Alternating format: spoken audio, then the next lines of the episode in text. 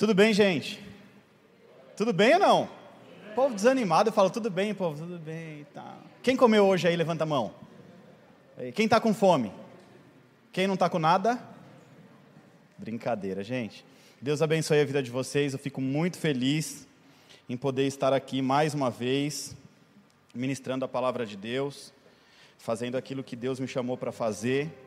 E nós estamos no meio de uma série chamada Uh, o povo está acordando, glória a Deus. Inteligência emocional. O Espírito Santo de Deus me levou para essa série porque inteligência emocional para mim foi um divisor de águas. Antes de eu estudar inteligência emocional, eu era muito voltado e focado na batalha espiritual. E eu achava que tudo, tudo era o um mundo espiritual. Tudo, tudo, tudo que acontece era o um mundo espiritual. Até um dia que Deus me mostrou que nem tudo é um mundo espiritual. Até o dia que o Espírito Santo me mostrou que Existem demônios possuindo pessoas, mas também existem pessoas possuindo demônios. Difícil isso, né, de entender.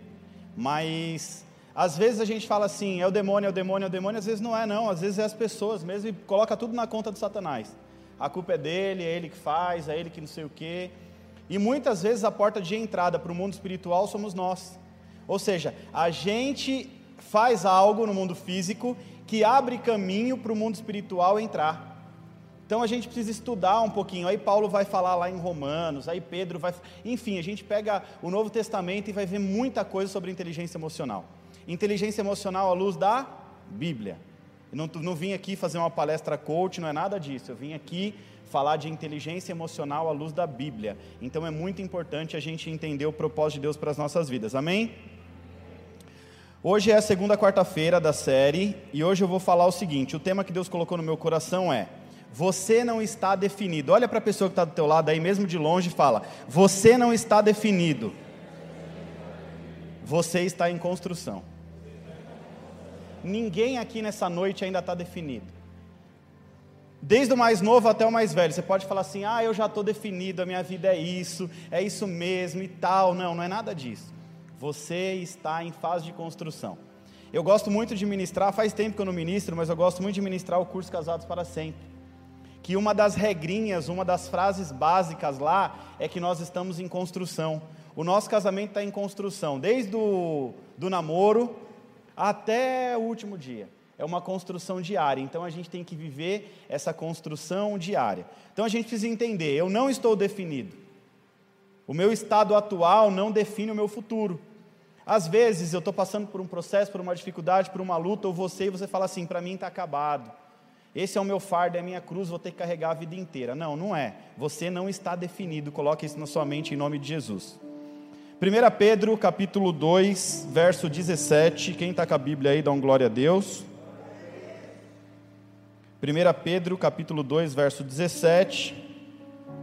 Por mais que hoje a gente tenha um monte de, de meio para ler a palavra de Deus, é muito importante a gente estar com o celular, com a Bíblia baixada, ou com tablet, ou enfim, ou com a própria Bíblia mesmo em mãos. É muito importante a gente acompanhar a leitura, marcar, anotar.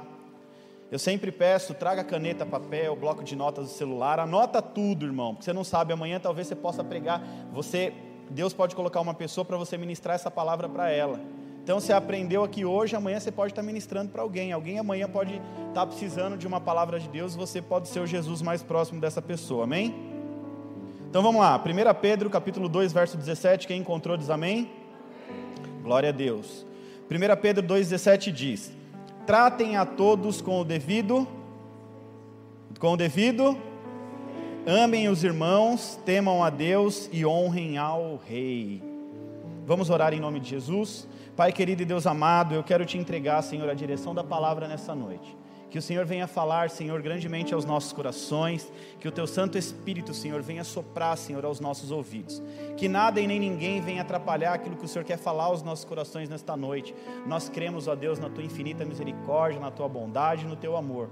Por isso nós te louvamos, Pai, e agradecemos em nome de Jesus. Amém. Glória a Deus. Na semana passada nós falamos sobre mente renovada. Romanos capítulo 12, o apóstolo Paulo falando sobre mente renovada, vida transformada. Então, quem renova a mente tem a sua vida. É muito importante a gente pensar, e pensar direito, e pensar da maneira certa.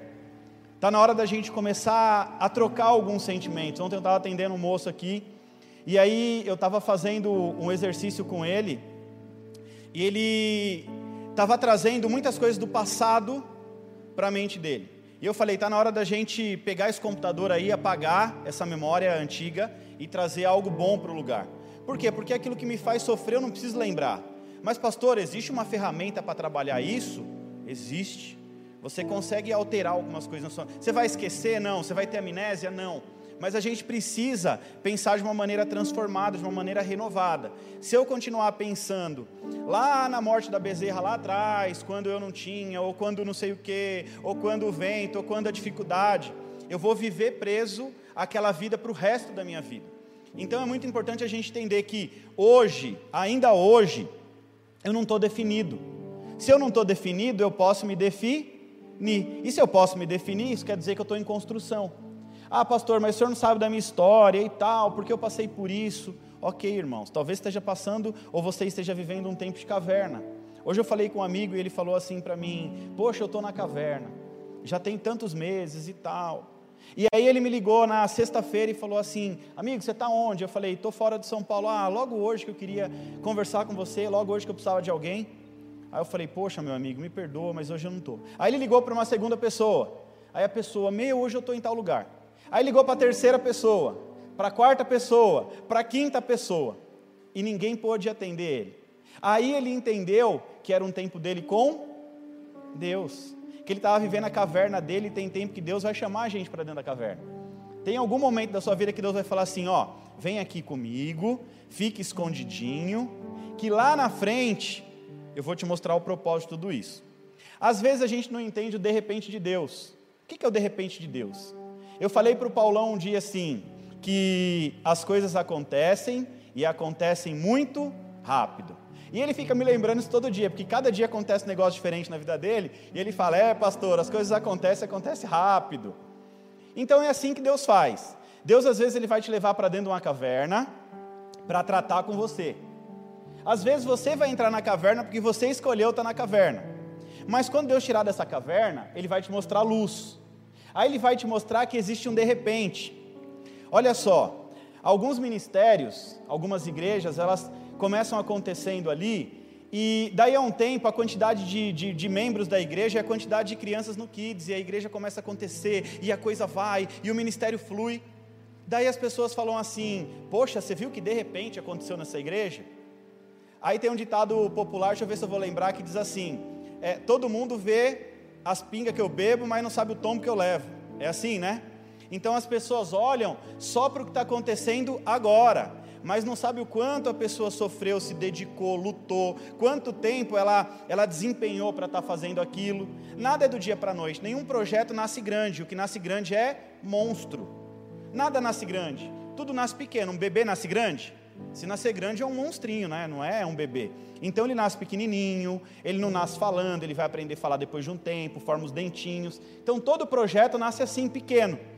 E a gente vai fazendo esse projeto crescer com o quê? Com dedicação, com trabalho, e assim as nossas vidas. A gente nasce pequeno, a gente nasce sem intelecto, a gente nasce sem conhecimento, a gente nasce até sem roupa. A gente vai depender do pai e da mãe para cuidar, para dar a papinha. Assim também é com um novo convertido, né? Acontece é tudo devagar, não é nada correndo, não é nada às pressas. E a gente tem que entender que a nossa vida é uma eterna construção. Eu estou construindo o meu casamento. Vamos fazer, acho que é 17, varô? 16 ou 17 anos de casado? Tá chegando, né? Falta acho que 5 dias. É dia, é dia 10, né? De julho, é isso? Depois de amanhã, ó. 16 anos ou é 17, nem lembro mais, irmão. É, já é muito tempo, estou ficando velho, vou apanhar quando eu chegar em casa, né? E é uma construção a cada dia. Se eu falar para você, pastor, 16, 17 anos casado, faz a conta aí para não me perder aqui, é 16 ou 17?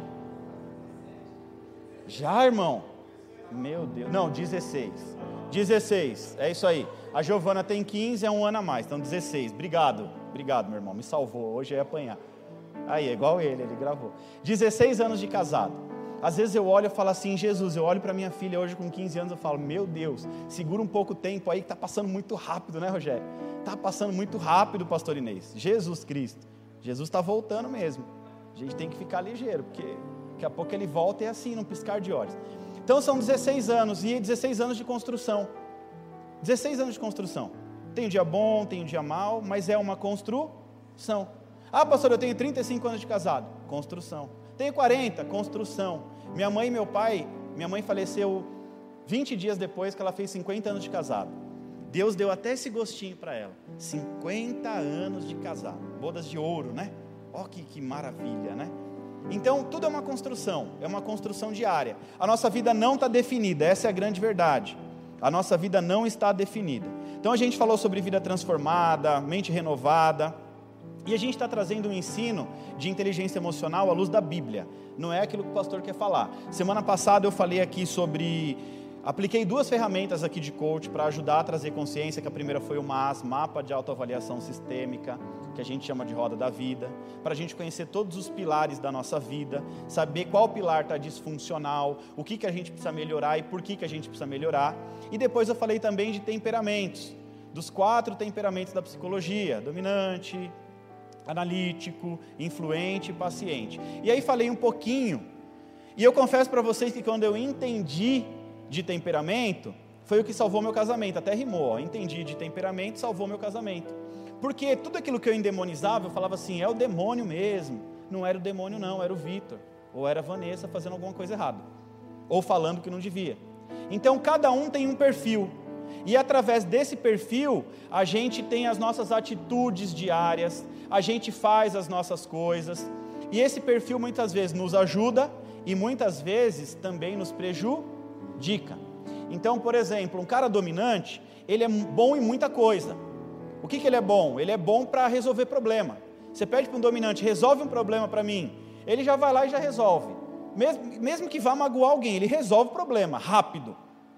Aí você pega um paciente para resolver problema, ele não vai resolver, porque ele vai ouvir o outro lado e tal, e vai demorar um pouquinho mais. O analítico ele vai entender a situação para dar uma palavra final. E o influente vai abraçar todo mundo e está tudo certo, resolvido o problema. Então isso faz parte do temperamento das pessoas. E para você conviver com uma pessoa? A minha forma de amar é diferente da forma de amar da Vanessa. Cada um tem uma forma de amar diferente. Eu sou, eu fico fascinado quando ela presta um serviço. Por exemplo, eu gosto de correr. Aí eu chego em casa, esse dia eu cheguei em casa do nada, e aí estava lá separadinho minha roupa de corrida. Eu falei, hum, patroa está querendo alguma coisa. Acho que ela quer ganhar um presente, ou quer pedir alguma coisa, porque quando eu cheguei, eu subi para tomar um banho, eu não queria mais correr, eu falei assim, estou desanimado hoje, eu não vou correr não. Na hora que eu subi, que eu cheguei e vi na cama, o meião, os shorts, o tudo separadinho assim, aí eu falei, não, agora eu tenho que correr, irmão, agora eu tenho que correr 15 quilômetros para ficar feliz. E, e ela já tem uma outra forma, então eu sempre indico alguns livros, eu falo de alguns livros. E aí eu, eu entendo que a forma dela de amar é diferente da minha. Mas eu tenho que flexibilizar para entender a forma dela. Então é muito importante a gente começar a pensar. É muito importante a gente começar a pensar. E tem muita coisa que a gente tem que ressignificar. Pegar o significado que já existe na nossa mente e ressignificar. Por exemplo, ah, o meu marido é um grosseiro eu posso ter empatia e ressignificar a grosseria dele e tentar ver o lado bom, não só o lado ruim. Às vezes eu só olho o lado ruim de uma pessoa e esqueço de ver o lado positivo. Então, isso é muito do ser humano, dar mais ouvido aos pensamentos negativos, é muito do ser humano ver sempre o lado negativo de uma outra pessoa, mas não é do ser humano, não é da natureza humana ver o que aquela pessoa tem de bom. Então, antes da gente criticar, por que, que a palavra de Deus diz antes de você tirar o cisco do olho do irmão, olhe a trava que está dentro do seu. Então, quer dizer, às vezes a gente tem uma trava do tamanho do mundo impedindo que a gente enxergue mais adiante, mas a gente quer olhar para o irmão e falar assim: Bruno, tem um cisquinho aí que eu preciso tirar. Que, que você está querendo dizer ali para ele? Ó, você está fazendo tudo errado. Mas e o que você faz errado? E a, e a responsabilidade da sua vida? Aí tem gente que se magoa às vezes caminha na igreja há 15 anos, com o mesmo pastor há 20, há 5, há 1, e aí a pessoa vem, um dia que o pastor não está disponível, ela fala: Não vou ficar nessa igreja não, porque o pastor não está disponível. E aí essa pessoa sai. Só que ninguém calcula o tanto que o pastor esteve disponível para aquela pessoa. Ninguém olha para trás e fala assim: caraca, meu, eu já precisei dele de madrugada, ele veio, eu já foi, foi, foi. Eu estou falando de mim, não, tá? eu estou falando no geral. Mas aí lá na frente você vai falar assim: ah, mas agora ele deu uma mancadinha comigo. Eu liguei para ele, ele não me atendeu. Eu mandei um zap para ele, ele esqueceu de me responder. Não vou mais ficar. Então, assim, o ser humano ele tem as suas crises existenciais. O ser humano ele tem os seus, a sua forma de pensar que muitas vezes acaba prejudicando ele de crescer. Então a gente precisa renovar essa mente em nome de Jesus, como Paulo diz. A gente tem que ser transformado pela renovação. Então a nossa vida não acabou, a gente está sendo trabalhado, a gente está em construção a cada dia. E é uma construção que ela só vai acabar quando a gente morrer, aí é o fim. Na lápide vai estar tá assim, a data de início e a data final. Aí é o fim, aí não tem mais o que fazer. Então, se você falar para mim, ah, pastor, eu não consigo, você não consegue porque você não quer. Se você quer, você faz. Tem uma frase que diz assim: quem quer faz, quem não quer dá desculpa. Se eu não quero fazer, eu dou uma desculpa. É cômodo. Ah, mas, ah, mas. Hoje a minha sobrinha chegou em casa. Se ela estiver assistindo a gente aí, já vou contar, não estou nem aí. Há alguns anos atrás ela falou assim, tio, paga um curso de cabeleireira para mim? Eu falei, pago. Gostei do seu pedido, pago. Vai lá, se matricula. Fui lá, matriculou, paguei o curso para ela todinho e tal. Aí, na época, a Vanessa tentou um salão e tal, depois não quis mais, aí ficou tudo novinho. Sempre fui muito enjoado, tudo novinho. Aí eu falei para ela: Ó, você já ganhou o curso e agora eu vou te abençoar com tudo que era do salão da sua tia. Tem cadeira, tem lavatório, tem banco, tem, tem tudo. É só você começar a trabalhar. Põe na sala da sua casa, põe na, na, na garagem, faz o que você quiser. Eu entendi que ali eu estava dando algo muito bom para ela, porque, ó, além de eu pagar o curso, que era a profissão dela, eu já estava montando o salão para ela. E no meio do caminho ela desistiu, engravidou, não quis mais e tal e tal. E ela chegou em casa hoje e a Vanessa falou assim para ela: E aí, minha filha, você vai atuar ou não vai e tal? Ah, tia, é que, é que, é que. E aí eu olhei para ela e falei: Minha filha, olha aqui para mim. Quem quer faz, quem não quer dá desculpa. Se você quisesse, você já tinha feito. Ah, tio, mas. E aí, por que, que não faz agora? O que está faltando para você começar a fazer alguma coisa diferente? Se a gente quiser fazer, a gente faz.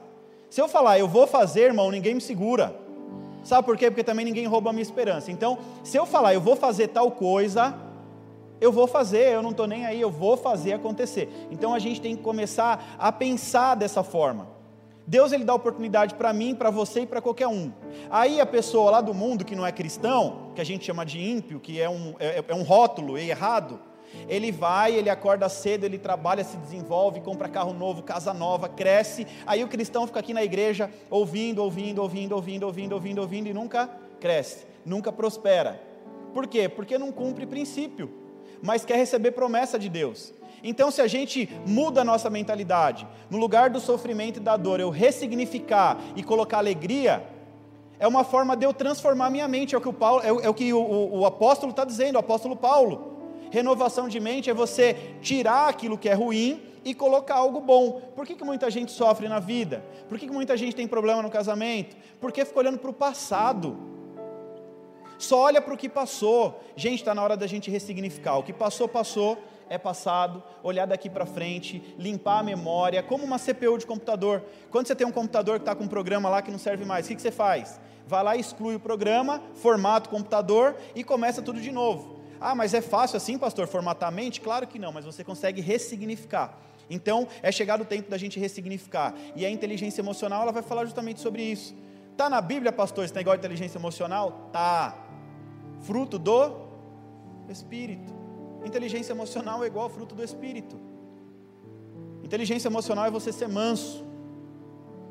Você não ser nervosinho, não brigar no trânsito, isso é você aprender a controlar suas emoções, é você contar até três quando uma pessoa te ofende e você falar: Meu, eu não vou devolver isso para essa pessoa.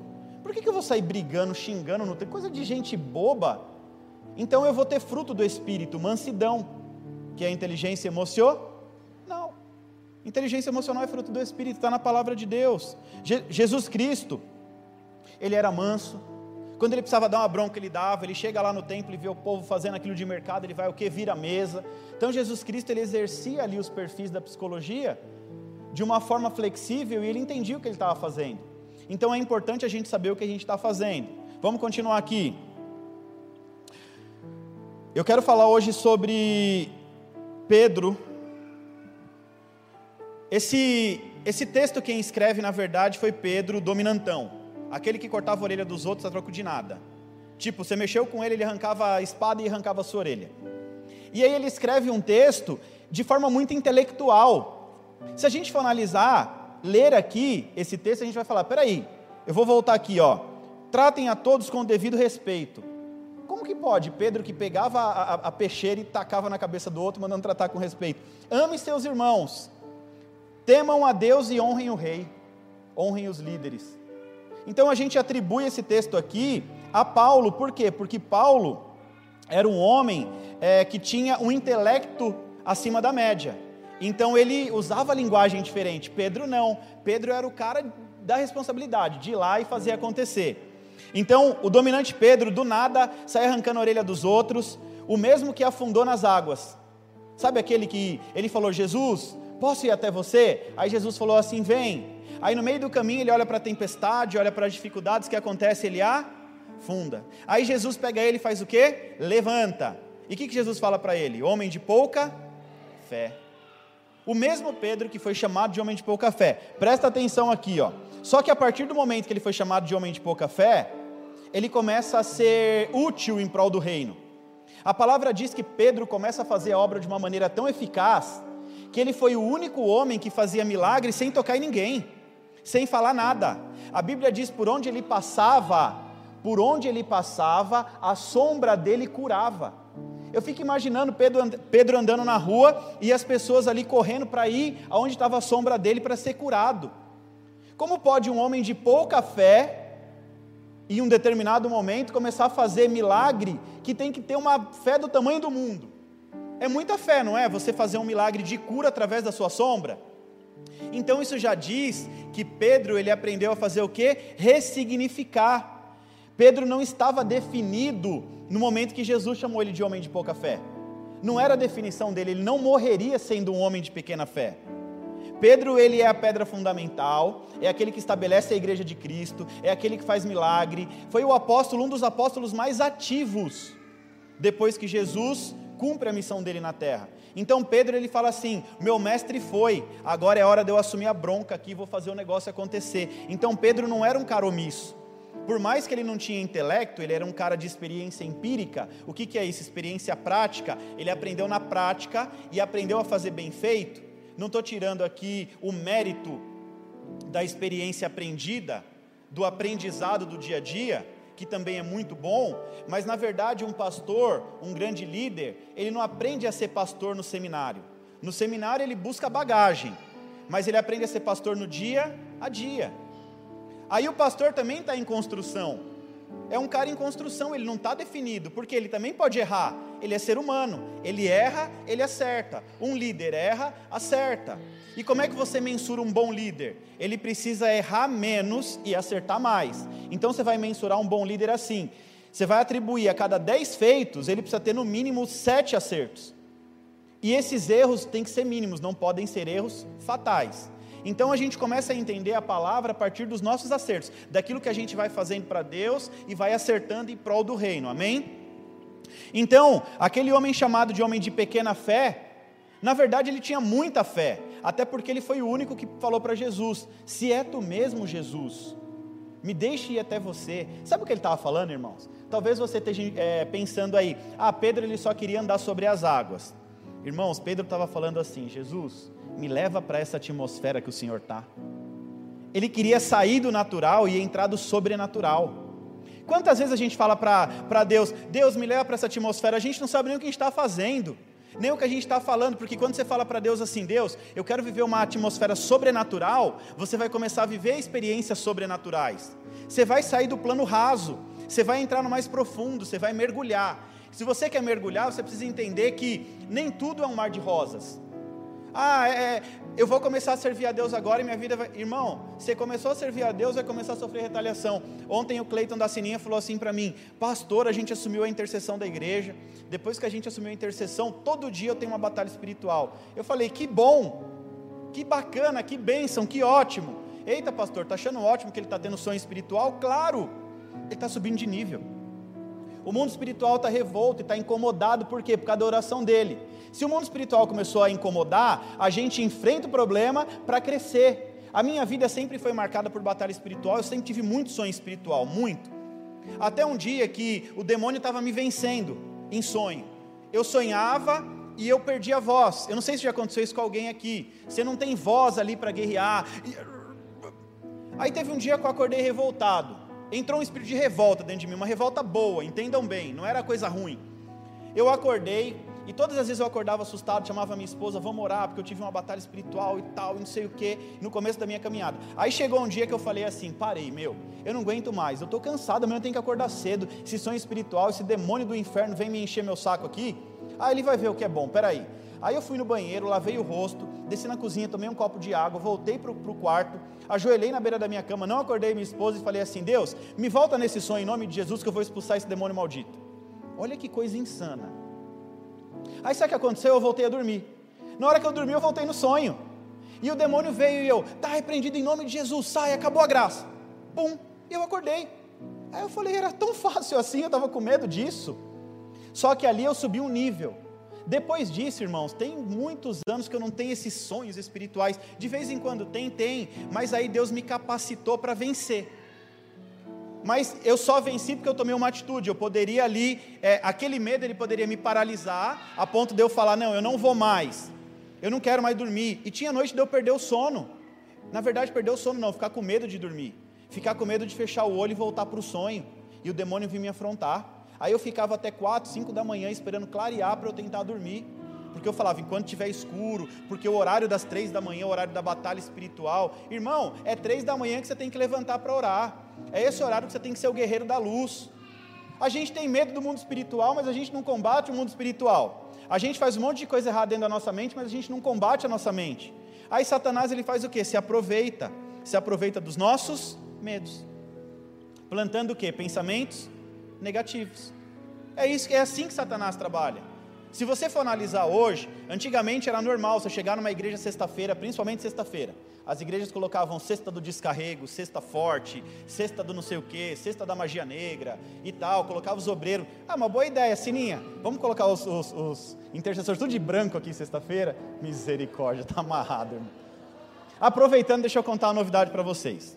Tá? Mas isso não é para a igreja, então não venham que a porta vai estar tá fechada mas para todos os líderes a partir de sexta que vem, não essa outra, nós vamos estar aqui com os intercessores e a Sininha vai dirigir uma vigília, sei lá como vai ser o nome, um culto dos intercessores, tá? Mas é só para liderança, viu, irmãos? Se você gostar do manto do reteté, não vem não. Brincadeira, pode vir sim, gente. Não vai ser um culto oficial da igreja, mas vai ser um tempo da gente buscar a, a se fortalecer com Deus. Então, ontem eu estava em reunião com a missionária Sininha, e eu vejo um chamado muito forte na vida dela, que é o chamado para intercessão. Né? E foi assim, uma coisa que a gente descobriu na hora. Eu olhei e falei, Sininha, seu chamado é intercessão. Ela é pastor. Eu falei, é, bora interceder, ela vamos. Então monta uma equipe aí, uma tropa de elite. Ela já chamou a dona, a dona Zilmar, que tem o mesmo apelido que a minha mãe, dona Zizi. Aí vem o Cleiton, quem mais? Samuel, a Nalva, quem mais? A Bruna, o Vitor, o Gui. Já montou um time, ela falou, pastor, o que você acha desses nomes? Eu falei, top, pega tudo para você, que é tudo gente boa. E aí a gente vai fazer o quê? A gente vai se fortalecer. Porque para o culto de domingo acontecer, ele não começa no domingo. A gente vem preparando a igreja até chegar no culto de domingo. Para a quarta do, da série acontecer, a gente vem preparando ao longo do tempo. Então, é um tempo para a gente buscar a Deus, sem o compromisso de ter o louvor, de ter que fazer. Não, a gente vai chegar aqui, vai orar, vai ajoelhar, vai levantar, vai profetizar. A gente vai aprender a operar dons e milagres através das nossas vidas. Então, a partir de sexta que vem, que horas? 10 da noite? 10 horas da noite, das 10 à meia-noite, vai ser uma mini vigília, tá? Quem quiser vir, tá convidado. A gente não vai postar em rede social, vai ser uma coisa mais interna. Pastor, eu quero participar desse negócio aí, quero estar em oração. Pode vir sexta-feira, das 10 à meia-noite. Para você não ter dúvida antes, chama, manda mensagem para alguém que você conhece da igreja, mas vai acontecer não essa sexta, a outra, amém? Aproveitando que eu estou dando um recado, cadê os papeizinhos aí? No meio da pregação, olha que coisa deselegante, gente.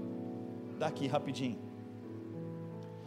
Vamos lá, recados, eu tinha esquecido. Novos membros. Gente, eu preciso mensurar os membros da Evo. Quem é membro da Evo, por favor, passa depois aqui no balcão da recepção. Mesmo que você já preencheu a ficha ou não, vai lá e confere com a Carol, com o Cleiton, se você já tem sua ficha lá, tá bom? Porque eu quero saber sua data de aniversário, que eu quero te convidar para um, um, uma festa, mas você que vai pagar a conta, entendeu?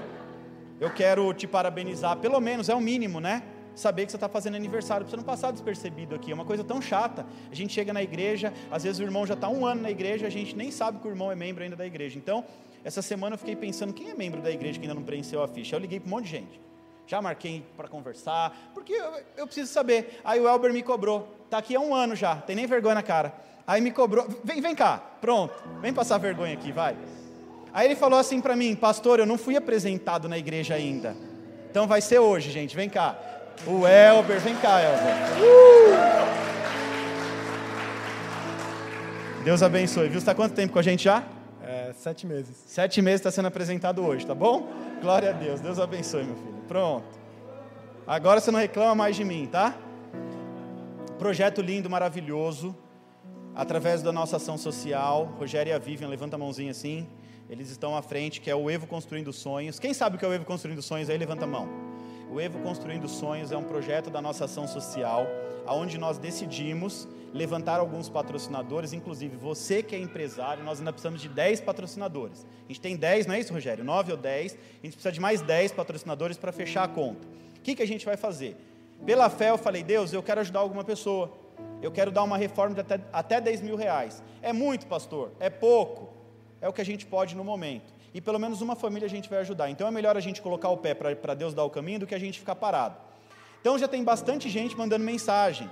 A gente está com um probleminha no WhatsApp. Hoje o João vai resolver em nome de Jesus. Mas já tem umas 20 pessoas que já mandaram vídeos, só que os vídeos não chegaram. Não se preocupem, a gente vai arrumar esse negócio desse WhatsApp e vai receber esses vídeos. E também não tenha vergonha, porque tem gente que fala para mim, pastor, é sério? A igreja vai dar uma reforma? Vai. Não vou dar o dinheiro. Teve gente que falou, pastor, em vez da reforma, pode ser o dinheiro? Não. A regrinha está tudo lá, é uma reforma de até 10 mil reais. Então talvez não seja a reforma da sua casa completa, mas seja uma reforma que vai te ajudar já em muito. Às vezes seu telhado está com problema, a gente vai lá e vai arrumar o telhado. Às vezes seu sonho é reformar sua cozinha, a gente vai reformar sua cozinha. Ah, o quarto da minha neta, o quarto da minha filha, a gente vai reformar. Então é uma reforma de 10 mil reais que a Evo quer presentear. Essa ideia surgiu porque agora, no dia 10 de agosto, a gente faz um ano de vida. E aí eu falo no videozinho lá, o aniversário é nosso, mas o presente quem vai ganhar é você. Então alguma pessoa vai ganhar esse presente. Ah, pastor, mas isso não é justo. E se ganhar uma pessoa que não é da igreja? Irmãos, talvez porque Deus escolheu essa pessoa. É sorteio? Não. Não vamos fazer sorteio. É rifa? Não, não é rifa. A gente vai pegar todos os vídeos, aí eu vou chamar aqui os 10 patrocinadores, 20 patrocinadores, a gente vai se reunir para um coffee break, aqui na igreja, a gente vai é, fazer conexão, trocar cartão, conversar. Os meninos da mídia vão colocar aqui os 20 vídeos, 30 vídeos, 50 vídeos. Então a gente vai ficar aqui assistindo. E vamos pegar o melhor vídeo e vamos ligar para a pessoa e falar assim: ó, Dona Maria, seu Antônio, José, sei lá, você ganhou. Você é o vencedor. Aí a gente vai na casa da pessoa, vai filmar o antes, vai fazer a reforma e vai filmar o depois. Então a gente quer fazer algo bem bonito. Esse é só o primeiro projeto de muitos. Primeiro de muitos. Culto de mulheres, sábado às 16 horas. Tem mulher aí? As mulheres são ativas, né? Se eu falar assim, ó, quer ver, ó? Culto de homens, sábado às 16 horas. Tem homem aí? Só falaram porque vocês não queriam passar vergonha, viu? Mas na verdade, ó, glória a Deus, o culto de mulheres tem sido bem. Só deixa eu falar uma coisa. Tá proibido entrar homem aqui. Tá bom? As mulheres não querem nenhum homem aqui. O homem pode vir para trabalhar. Só vai entrar os meninos da mídia e vai ficar preso lá no fundo. Não pode ficar transitando, transitando aqui. E se vier homem para trabalhar, vai ficar na porta só inspecionando para não entrar homem. Quem vai cantar aqui? As mulheres. Quem vai tocar? As mulheres. Quem vai pregar? As mulheres. É culto de mulheres. Depois a gente vai à forra quando chegar a nossa vez também, tá? Aí nenhuma mulher entra. Ninguém, mas esse é só de mulheres, então só mulheres aqui. Gente, domingo de manhã, pela fé, a gente vai começar mais um culto. Por quê? Porque domingo à noite está bem cheio. E a gente está numa fase de pandemia, de isolamento social, então a nossa igreja ela cabe aqui, na média, todo mundo sentadinho, bonitinho, se juntar as cadeirinhas, tal, 250 pessoas. Então está vindo uma média de 150 pessoas por culto. E o ideal seria que ficasse ali na faixa de 100, 110. Então a gente colocou cadeira na frente, a gente fez algumas coisas, mas eu fico preocupado. Então, assim, também chegou o tempo pela fé da gente começar. Eu estou pedindo a Deus. O meu sonho é que a gente tenha aqui três, quatro cultos de domingo. Então eu estou pedindo muito a Deus. Então é o tempo da gente começar. Então a gente vai começar, a gente vai se organizar e vai ser a mesma qualidade do culto de domingo à noite. A banda vai estar tá aqui e, e tá, vai ser tudo bonito, tudo igual. Então Se você é, quer vir para o culto da manhã, conhece pessoas que não estão vindo para a igreja porque está com medo de estar tá cheia, então vai começar o culto da manhã, uma oportunidade para você estar tá aqui conosco, amém? Chega de recado em nome de Jesus, voltando de onde eu parei, se é que eu vou conseguir me achar aqui. Vamos lá, a tua realidade de hoje não define quem você vai ser amanhã, você não está definido, está em construção. Pedro não era como Paulo intelectual, Paulo era um homem experiente, ele deixou um entendimento empírico através da sua escritura, que é, olha só o que Pedro está dizendo aqui. Se você entender isso, é a chave de mudança de mentalidade que Pedro está dizendo. Pedro está dizendo assim: ó, honre a todos. Honra é um princípio bíblico. Hoje eu não sei porquê, mas essa palavra aqui eu estava estudando, e aí Deus me mostrava o Rogério. E eu falava, o que, que Deus tanto me mostra o Rogério? O que, que ele quer falar? Aí eu liguei para o varão e falei assim: se prepara que hoje no final do culto você vai orar pelas ofertas. Sabe por quê, irmãos? Eu não sei, ó, olha só. Rogério, desculpa até expor um pouquinho, mas eu preciso falar e é o Espírito Santo que está mandando falar. Rogério é um empresário, um homem muito bem sucedido. Tem aí umas 10 empresas, sei lá eu quantas, mas o irmão tem empresa e quer começar mais empresa e quer e abençoa a vida do povo, e, e enfim, é um homem de Deus. E pessoas como o Rogério, eu tenho um amigo muito parecido com o perfil do Rogério, pessoas como, como o Rogério parece que sabe o caminho da prosperidade. Só que aí não é que essa pessoa sabe o caminho porque ele tem um dom, porque, ah, também pode ser. Mas ele tem um negócio diferente. Esses dias o Cleiton marcou, o Cleiton e a Carol marcou para vir organizar a igreja tal, e aí trouxe uma galera aqui, e aí ficaram três dias organizando a igreja. Fizeram um mutirão da limpeza de três dias. E aí me chamou muita atenção que o, o Cleiton foi, buscou o Rogério e falou: Vamos lá, irmão, ajudar a limpar o chão da igreja, o chão aqui de fora. Aí estava tendo alguma coisa live aqui de, de, de, de louvor, e eles estavam lá com a VAP, tchan, e o Rogério todo arrumadinho, de calça branca e tal, e lavando tal. Aí beleza. Aí daí a pouco o Rogério terminou de lavar e tal, e eu saí lá para fora, e, eu, e aí o, o Cleiton falou, pastor, vamos pintar as calçadas? Falei, vamos, vou lá comprar o cal. Comprei o cal. Aí o Rogério começou a pintar as calçadas. E eu e ele saiu pintando as calçadas, e o Cleiton lavando de um lado, e foi e tal, e eu comecei a olhar para aquilo. Aí daqui a pouco ele pegou e falou assim para mim: Pastor, seu carro está meio sujo, vamos lavar? Aí eu falei: O irmão tá, tá louco? O que está acontecendo? É, pastor, pega um balde aí e tal, eu lavo seu carro. Eu olhei para a cara dele e falei assim: Ele está brincando comigo? Ele estava falando sério, gente. Ele queria lavar meu carro. Falei nada. Falei alguma coisa para você? Não, não precisa lavar não. Vou levar no lava rápido amanhã. Esquece isso aí. Fiquei constrangido. Falei, cara, é um empresário bem sucedido, tal, vem aqui, pinta a calçada lava o negócio aí e ainda quer também lavar meu carro. Aí eu comecei a pensar. Hoje, Deus falando comigo sobre princípios de honra, honra, honra, honra, honra, honra, honra, honra, honra. Enquanto para muitos é demérito fazer alguma coisa para o pastor, eu não estou falando para ninguém vir me carregar e nem me bajular, não, que eu nem gosto disso, tá? Já sou muito sincero. Mas enquanto para muitos é demérito fazer alguma coisa para o pastor, para o empresário bem sucedido ele queria lavar meu carro. Aí na hora que eu estou ali falando sobre honra, Pedro, honra, você até tem um jeitão de Pedro assim, grandão, né, tal. Aí eu falei assim, Deus, e eu falei, eu preciso honrar esse moço publicamente, porque não é qualquer um que faz isso. Não é não, irmãos. Não é qualquer um que chega, ô, irmão, eu quero te ajudar. A gente espera de uma pessoa mais simples, é o mais simples fala, não, sou empregado do pastor. Mas aí chega um empresário bem sucedido e fala assim, posso lavar seu carro, pastor? Aí eu estava sendo ministrado através daquele dia, Deus me fazendo lembrar e eu estava sendo ministrado através daquele dia. Ele já me constrangeu umas duas, três vezes, honrando a minha vida, e eu que tentando impedir a bênção, falo, não, irmão, não aceito isso não. E ele, pastor, eu aprendi princípios de honra. Eu falo, pronto, aí eu só vim entender isso hoje, viu? Diante de Deus só vim entender hoje. Porque quando eu honro uma autoridade constituída, quando eu honro a Deus, Deus ele vai me honrando automaticamente. Princípio da sabedoria: temerá a quem? A Deus. Honre uma autoridade constituída, princípio de honra. Ame ao seu irmão, princípio de honra. Como é que eu quero ser honrado por Deus se eu não amo a pessoa que está do meu lado? Eu só consigo amar quem eu gosto.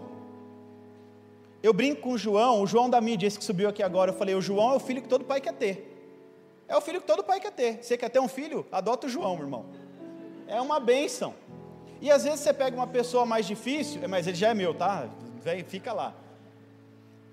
E aí a gente às vezes pega uma pessoa mais difícil, a gente fala, não, esse é mais. Mas peraí, irmãos, é fácil amar o. Né? Mas e aí? Como é que fica? Então a gente não cumpre princípios na palavra, a gente desiste de pessoas. A gente fala, não, essa pessoa é muito difícil, vou desistir dela. É isso que Deus está mandando você fazer? O que, que Deus está mandando você fazer? A, amar. Valorize quem torna a sua vida mais fácil. Olha para o seu irmão aí e diga para ele: valorize quem torna a sua vida mais fácil.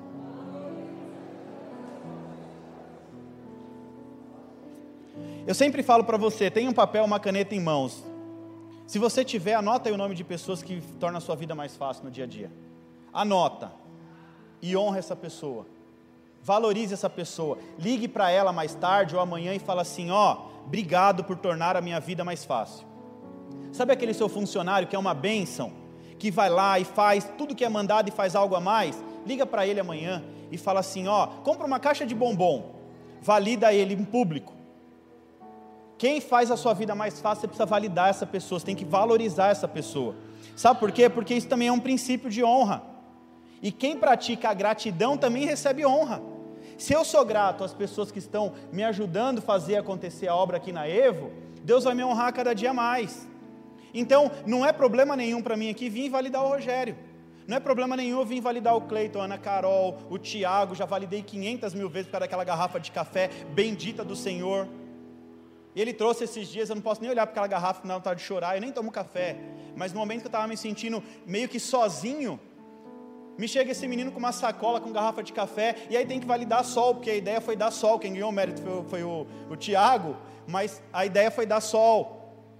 Então a gente tem que validar cada pessoa pela, pela fidelidade. Não me importa se amanhã ou depois essa pessoa não vai estar caminhando comigo. O que importa é o tempo que ela está comigo, o tempo que ela está fazendo o reino acontecer, fluir do meu lado. Então eu preciso realmente validar. Valide a sua esposa, valide o seu marido. Às vezes você só olha o lado ruim da sua esposa.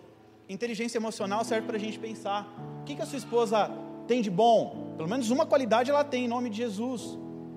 E aí você valida, ao invés de você chegar e falar assim, pô, mas você não, não sabe, e você não faz, meu, vai lá e valida, fala, olha, obrigado por, ter, por estar me aturando, obrigado por me aturar há tanto tempo, viu, patroa? Que eu sou difícil, ó, hoje eu estou mais tranquilo, mas eu era difícil, irmão. Pensa num cabra ruim, difícil de lidar. Puxei meu pai, brabo, difícil, até que o Espírito Santo de Deus começou a, ei, vamos mudar. Chega, tu quer ser crente desse jeito? Bonzinho na rua, dentro de casa brabo, não adiantava nada. Né? Então, o Espírito Santo vai mudando. E a gente tem que ter essa paciência. Então, vamos olhar para as pessoas que estão do nosso lado e ver, ver a parte boa dela. O que, que você está fazendo de bom? O que, que o pastor Anderson tem de bom? Eu tenho que validar eu preciso validar as pessoas, eu preciso é, ter gratidão por quem está do meu lado, independente da circunstância, em nome de Jesus. Essa palavra ela vai nos mostrar três, três princípios importantíssimos. O primeiro é honre ao seu líder, o segundo é ame a seus irmãos, e o terceiro é tema a Deus. Ninguém avança na vida se não seguir esses três princípios. Se você não honrar o seu líder, você não avança. Se você não amar o seu irmão, você não avança. E se você não temer, se você não é um cara que teme a Deus, você não avança. Você não adquire sabedoria. Você vai ficar a sua vida inteira. Ontem eu falei para o Júlio, é um dos nossos voluntários também, um amigo. Ele falou assim, pastor, me ensina a ler, eu não gosto de ler. Aí eu falei, eu também não gosto.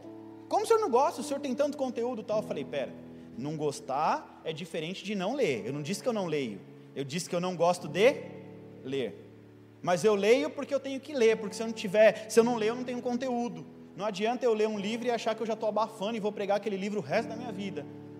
Não, eu tenho que ter conteúdo, eu tenho que ler, ler, ler, ler, ler, mesmo contra a minha vontade. Eu terminei, eu sou tenho curso de teologia básico, curso de teologia médio, sou formado em teologia, sou pós-graduado em teologia e estou começando mais uma graduação em teologia agora com a minha esposa, um seminário. Por quê? Porque eu preciso renovar. Eu não posso achar que eu estou cheio de informação. Agora eu vou fazer um, um, um, EAD, então vou estudar em casa. E eu já comecei e estou amando o negócio. Aí eu falei para os líderes: vamos, vamos estudar, é só um ano e meio. Por quê? Porque eu quero motivar você a abrir a mente, a entender a vida de uma maneira mais eficaz. Então não tem problema, não adianta eu morrer abraçado com meus dois, três certificados lá e achar que eu sou o cara, aí vai pegar outras pessoas, vai estudar, estudar, estudar, daqui a pouco passa por cima que nem um trator, é assim que acontece na vida. A gente se acomoda, vem um outro e passa por cima. Ah, eu sou líder aqui na EVE, eu sou líder de tal área. Aí você se acomoda, daqui a pouco você começa a rejeitar. Aí chega uma outra pessoa cheia de gás, como chegou a família Medeiro aqui. Gás puro, irmão, vamos, vamos, vamos fazer, vamos fazer, vamos acontecer, vem com tudo. Simples, humilde, quietinho na deles, não cobrou nada, não pediu nada, chega ó, no sapatinho, né? E aí, já, olha, já é intercessor, já é do louvor, aí o Espírito Santo começa a fazer acontecer. Porque não tem medo, é, sabe, não tem esse negócio, deixa eu ficar um tempinho quietinho, sentado, depois, irmão, não tem tempo para Deus não, não tem como voltar atrás, eu me coloquei à disposição do reino e da obra, eu tenho que fazer a coisa acontecer. O ser humano tem mania de tirar conclusões por um grupo de pessoas. Ou seja, quem já escutou falar que pastor é ladrão aí, levanta a mão. Um monte de gente, né? Quem já escutou falar que político é corrupto? Aí eu te pergunto: todo pastor é ladrão? todo político é corrupto. E por que que leva fama? Por quê? Quem sabe me responder? Por que que leva fama? Responde, gente, alguém aí? Levanta a mão ou tira a máscara e fala. Hã? Generaliza? Por que generaliza? Por quê? Porque teve um ladrão, um robô de verdade. Então teve algum pastor que fez uma coisa errada, e aí alguém veio e fala assim: ah, o pastor fulano de tal roubou. Todo pastor é ladrão. É assim ou não é? Ah, o político é corrupto. Por quê? Porque ele se corrompeu ali e fez. Todo político é corrupto. Esse é o mal do povo. Eu quero te pedir uma coisa nessa noite, amém? Com todo o carinho do mundo. Se você não está com a sua vida em santidade, não sai falando por aí que você é crente, não. Se você não está com a sua vida no altar, de coração mesmo eu quero falar isso com você. Não sai por aí falando, eu sou crente, eu sou servo de Deus. Sabe por quê? porque senão as pessoas vão olhar para a sua vida e vão generalizar. Talvez você esteja queimando o filme dos crentes. Talvez você esteja queimando o filme de Cristo, queimando o filme da igreja. A pessoa olha para você e fala: Tu é exemplo aonde para falar que é crente? Olha lá, todo crente é ladrão, todo pastor é ladrão, nem todos. Existe um movimento evangélico pentecostal, gospel, que cresce a cada dia. E entra um monte de gente arrebentada na igreja e tal. Aí, às vezes eu defendo, e defendo mesmo, irmãos. Eu sou muito sincero no que eu falo. Eu defendo que todo pastor deveria ter no mínimo uma graduação. Assim como o médico. Quem teria coragem de entregar a vida na mão do estagiário que nem terminou a faculdade ainda para fazer uma cirurgia na sua cabeça? Levanta a mão aí, quem tem coragem. Quem tem coragem, vai, eu, eu, eu não sou médico não, mas eu posso falar que sou, venho aqui de branco e falo, vou abrir sua cabeça agora, pastor Inês, posso? Não, né? Assustada. Claro que não. Eu defendo sim de passar por um seminário, de estudar, porque não adianta a gente querer ser se a gente não se preparar para ser. Eu vou entregar minha vida na mão de um cara que não sabe nem o que está falando? Eu vou entregar na, a minha vida na mão de quem não. Ah, não, mas Deus falou para mim que eu vou ser. Beleza, se prepare então para ser. Entre o ser, entre o, o, a promessa e o cumprimento da promessa, tem o meio do caminho. No meio do caminho você tem que é, parar com algumas coisas para viver uma vida nova. Então eu, particularmente, acho que deveria ser, todo pastor deveria ter no mínimo uma graduação. Deveria ter um conselho de pastores, não um conselho de igreja, mas um conselho de pastores. Algo que tenha como se fosse um CREA, como, como, como se fosse um, um, um, um um CREA, um advogado, um engenheiro, um documento ali, comprovando que o cara passou por um seminário e tal. E, porque senão vem um monte falando um monte de abobrinha. Tem um monte de gente que chega aqui e fala: Nossa, pastor, eu, eu nunca vi, o senhor fala tal. Gente, não tem nada demais não, é, eu sou mais ou menos, café com leite. Aí tem gente que fala, poxa, da onde saiu? Nunca vi. Não, irmão, é que tem tanta abobrinha por aí que o povo acha que é. Tá... Ah, eu tenho uma promessa para pastor. Beleza, vai lá, irmão, corre. Eu tenho uma promessa de Deus. A minha filha tem uma promessa para ser cirurgiã. E aí eu falei para ela, minha filha, se é essa promessa, você tem que estudar, estudar, estudar. Eu não preparo a minha filha para ser igual a mim ela tem a, não vou dizer a obrigação que é pesada, mas eu preparo ela para ser melhor do que eu e do que a minha esposa. Ela tem que ir mais longe. Ela tem que ir mais longe do que eu e do que a minha esposa. Então a gente prepara os nossos filhos para ser melhor do que a gente.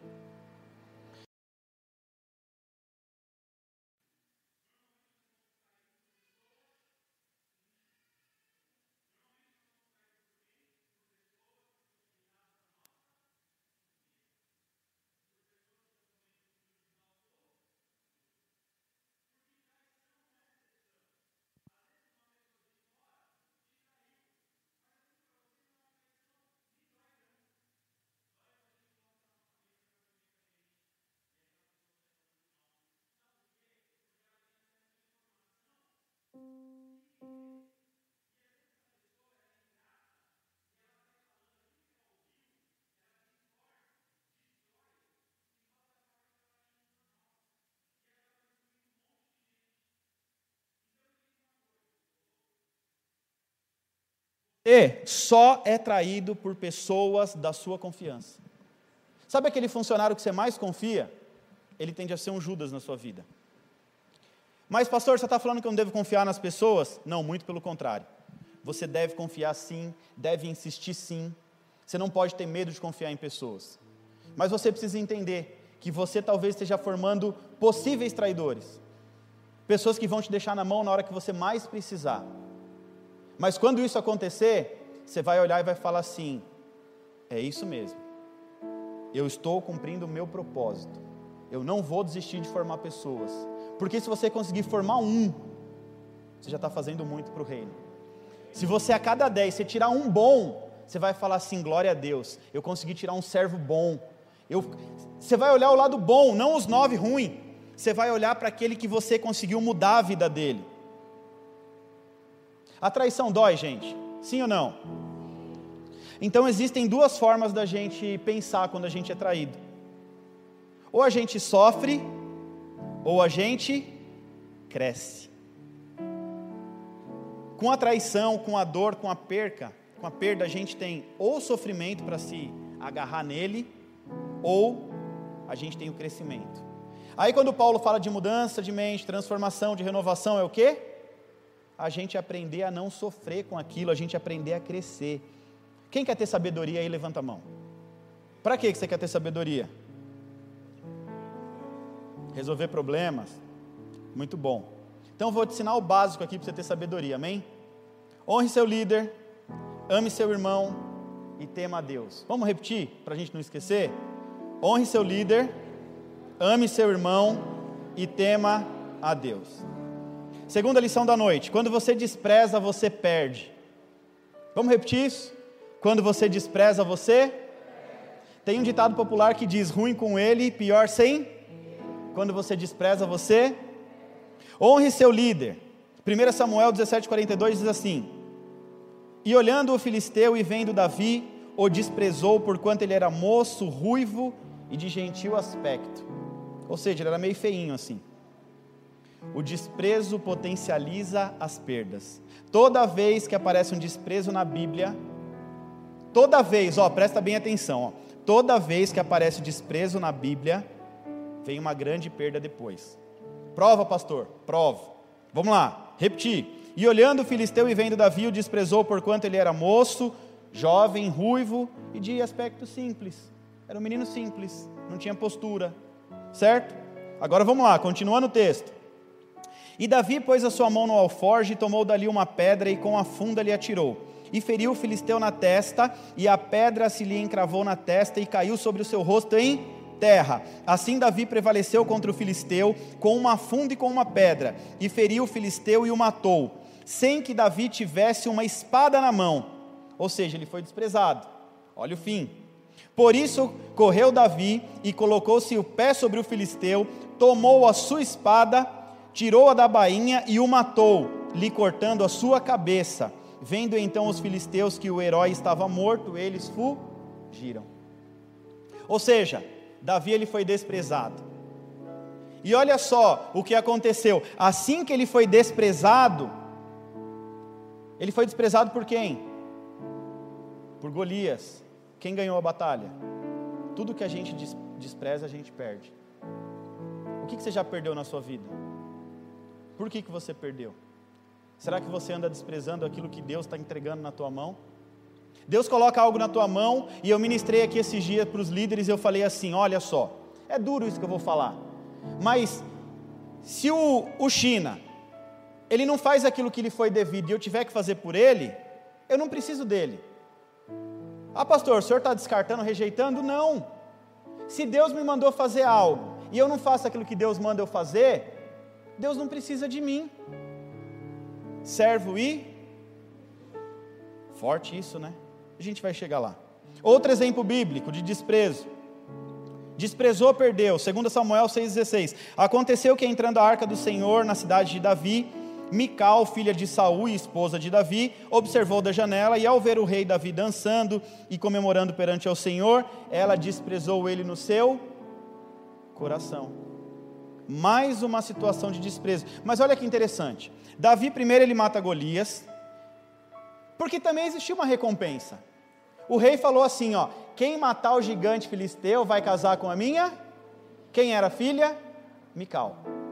Então já tinha uma recompensa. Aí Davi lutou para conquistar aquela mulher. Mas aí ele faz o que tem que ser feito e não recebe a recompensa.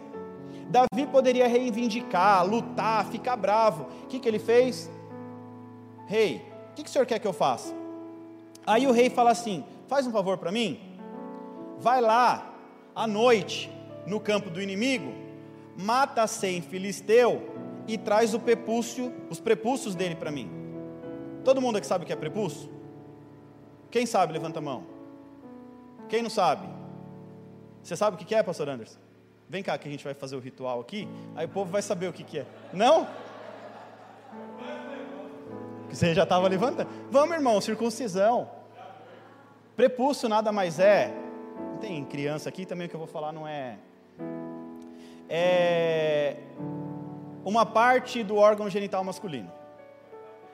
Então é como se fosse uma é, era uma aliança, era um ritual de aliança entre o povo judeu e o próprio Deus. Então é, é como se fosse o nosso batismo hoje. Hoje a gente é batizado nas águas. Glória a Deus por isso. Não precisa cortar nada, entendeu? Então, você não precisa cortar nada. Você vai lá, desce as águas e tal. Então era como se fosse o nosso batismo. Aí olha só o que Saul pede para Davi: mata cem homens. Mata quantos? Arranca o prepulso deles, põe numa mochila e traz para mim. O que, que Davi fez? Quem sabe da história? Foi lá. Posso juntar uns, uns guerreiros comigo? Saul pode. Saul estava fazendo aquilo porque Saul já estava enciumado, já sabia na cabeça dele que Davi era o herdeiro do trono, era o rei, ele já desconfiava, e ele falou: Vou te dar uma missão impor. Essa foi a missão impossível de Davi. Sabe o que Davi fez, irmãos? Foi lá, invadiu o território filisteus, matou os caras, só que ele não matou só 100, ele pediu quantos? Davi matou 200, arrancou o prepúcio dos 200 e entregou. O Senhor me pediu 100, eu estou te dando do 200. Está entendendo, irmão, o que eu quero dizer? Sabe por que eu fiquei pensando em você? Você veio aqui para fazer o que aquele dia? Lavar o chão, pintou a calçada e ainda queria lavar meu carro. Vou chegar lá, peraí, peraí, tem mais. Aí a Mical ela vai lá e tal, despreza porque Davi entrou dançando. Só que a gente tem que entender uma coisa, que depois do desprezo vem a a perda. Até o dia da sua morte, diz a palavra de Deus, Mical, filha de Saul, jamais teve filhos. Ela desprezou Davi e perdeu a sua fertilidade. O gigante desprezou Davi, perdeu a cabeça. Mical desprezou Davi e perdeu a fertilidade. Ou seja, ela não teve a honra de ter dado a luz. Todas as mulheres de Davi tiveram filhos com Davi. A primeira mulher a mulher da promessa, a da aliança, desprezou, perdeu, e perdeu alguma coisa. Toma muito cuidado com aquilo que você anda desprezando. Ah, mas o pastor colocou na minha mão um ministério que não é do meu tamanho. Ei, se o pastor colocou, talvez foi porque Deus direcionou a colocar aquele ministério na tua mão. Honra a Deus naquele ministério. Faz acontecer aquele ministério, que quem sabe amanhã Deus manda te entregar outro na tua mão não despreze as coisas. Mais um exemplo, pastor, para a gente fechar essa questão de exemplos aqui. Esaú foi enganado por Jacó? É isso que a Bíblia fala? Foi enganado? Ah, eu não concordo. Ele vendeu, barato, mas vendeu. Sabe por que, que ele vendeu barato? A sua primogenitura? Porque ele desprezou. Para ele não era importante. Ah, primogênito eu estou morrendo de fome aqui, eu vou morrer de fome, por causa de uma primogenitura, pega para você. Aí, Jacó se agarra numa oportunidade, vai lá e fala: Ele está desprezando, eu quero. Ei, toma cuidado, aquilo que você está desprezando, tem um monte de gente orando querendo. Sabe aquele carro que você tem que você fala assim: Ah, não quero mais esse carro não, que ele está começando a falhar? Tem um monte de gente orando querendo aquele carro e você está desprezando. Aí eu vou para a parábola dos talentos. Ministrei aqui esses dias, ministrei lá na minha sala, falei para os líderes assim: ó, três homens, cada um recebe talentos. Aí um é cinco, o outro é dois e o outro é um. o de 5 multiplica para 10, o de 2 multiplica para 4 e o de 1 um enterra. Enterrou o talento que ele tinha. Sabe o que aconteceu com ele? Quando o homem volta e fala assim: cadê, cadê? Você multiplicou? Não, eu enterrei. Serve inútil, me dá aqui. Aí ele tira daquele que não tem nada e entrega na mão daquele que já tinha 10. Parece injusto, né? Parece injusto. Aquele que tinha um, ele desprezou, por isso que ele enterrou. Quem está desprezando talento aí nessa noite? Quem está desprezando aquilo que Deus está falando com você? Quem está desprezando o casamento? Quem está desprezando a família? Quem está desprezando o filho? Quem está desprezando os pais? Quem está desprezando a igreja? Quem está desprezando Jesus? Está cheio de gente desprezando Jesus, cheio de conflito interno e querendo botar a culpa em Jesus, querendo colocar a culpa em Deus. irmão, assuma a sua responsabilidade. Tu não é mais criança, não. Está na hora de você começar a olhar e falar: minha vida não deu certo até agora, a culpa não é da minha mãe, não é do meu pai, não é do meu tio, não é do meu. A culpa é minha. Está na hora de eu começar a romper na minha vida. Eu estou em construção, vou começar a construir uma vida nova em nome de Jesus, amém? Honra é não desprezar o que Deus já colocou na sua mão. Sabe por quê? Porque você não conhece seu futuro, mas Deus já te viu lá. Não despreze as lutas, entenda que lutas e problemas vão te levar a governo. Só tem promoção quem sabe resolver problema. Essa é a grande verdade. Repita comigo a terceira lição da noite: nunca despreze os pequenos começos. Quando eu comecei a meu ministério pastoral, o pastor ele falava assim para mim, Vitor, oi pastor, cuida do culto do meio-dia, meio-dia, eu empresário, Tá bom, pastor, meio-dia, vou lá. Aí eu chegava lá, irmãos, diante de Deus.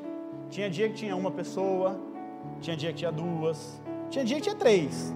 Quando tinha três, eu falava, multidão está aqui comigo. E eu chegava lá, eu, presbítero, Marcelo Júnior, presbítero, Diácono Enio, a gente montava nosso time, aí ele pegava o violão, cantava, quando não cantava a gente colocava um playback lá da pastora e tal, e, e Prega... Rapaz, eu olhava assim, enchia de cadeira, sentava três pessoas, e eu começava a ministrar, e eu olhava ali uma multidão de pessoas. Aí às vezes os meninos falavam, ah, não dá nem motivação, né? Pregar para uma pessoa. Irmão, não despreza não, a gente está começando, a gente precisa aprender. Eu vou pregar para um, amanhã eu vou pregar para dois, daqui a pouco para três, daqui a pouco para. Aí eu entendi o propósito. E olha só Deus me ensinando. Eu ainda estava meio cru, começando ali e tal, fazendo seminário. E de... Aí chega, a gente vai numa conferência para seis mil pessoas, chega um pastor, e aí falou assim, conheceu a minha esposa e do nada falou assim, quero levar o pastor Vitor, nem era pastor ainda na época, era presbítero, quero levar o pastor Vitor para pregar na minha igreja, na festa da igreja. Aí eu olhei para o pastor assim, desprezei meio que, tipo, esse pastorzinho aí, essa é igrejinha desse tamanho. Aí no dia seguinte ele me ligou, pastor Vitor, já comprei sua passagem, hospedagem e tal. E eu, é sério o negócio. Pastor, qual o tamanho da sua igreja? Então, eu tenho 14 igrejas, a que a gente está construindo agora comporta 2 mil membros. Travei, irmão. Falei, vou não, vou não. Aí ele falou, vem, e tu vai pregar os três dias. Eu falei, meu. Aí eu entendi, eu não desprezei os pequenos começos. Eu estava ali todo o culto de meio-dia pregando para três. Quando eu cheguei naquela igreja, Aí eu olhei assim, o coração começou a bater, tinha umas 500 pessoas. Eu falei, pastor, dá tempo de voltar? Ele, não, meu filho, sobe lá e prega. E Deus me usou os três dias, foi uma bênção. Mas a gente não pode desprezar. Sabe quando eu come... como eu comecei, Cleiton, a minha primeira empresa? Sabe co... como eu comecei? Eu não tinha nenhum centavo no banco, eu tinha um carro, tinha um carro bom, e eu tinha meu irmão que era pintor de parede. Aí ele falou assim para mim: Vamos montar uma sociedade? Vamos. Eu falei: O que, que você quer? Ele falou: Você vende e eu pinto.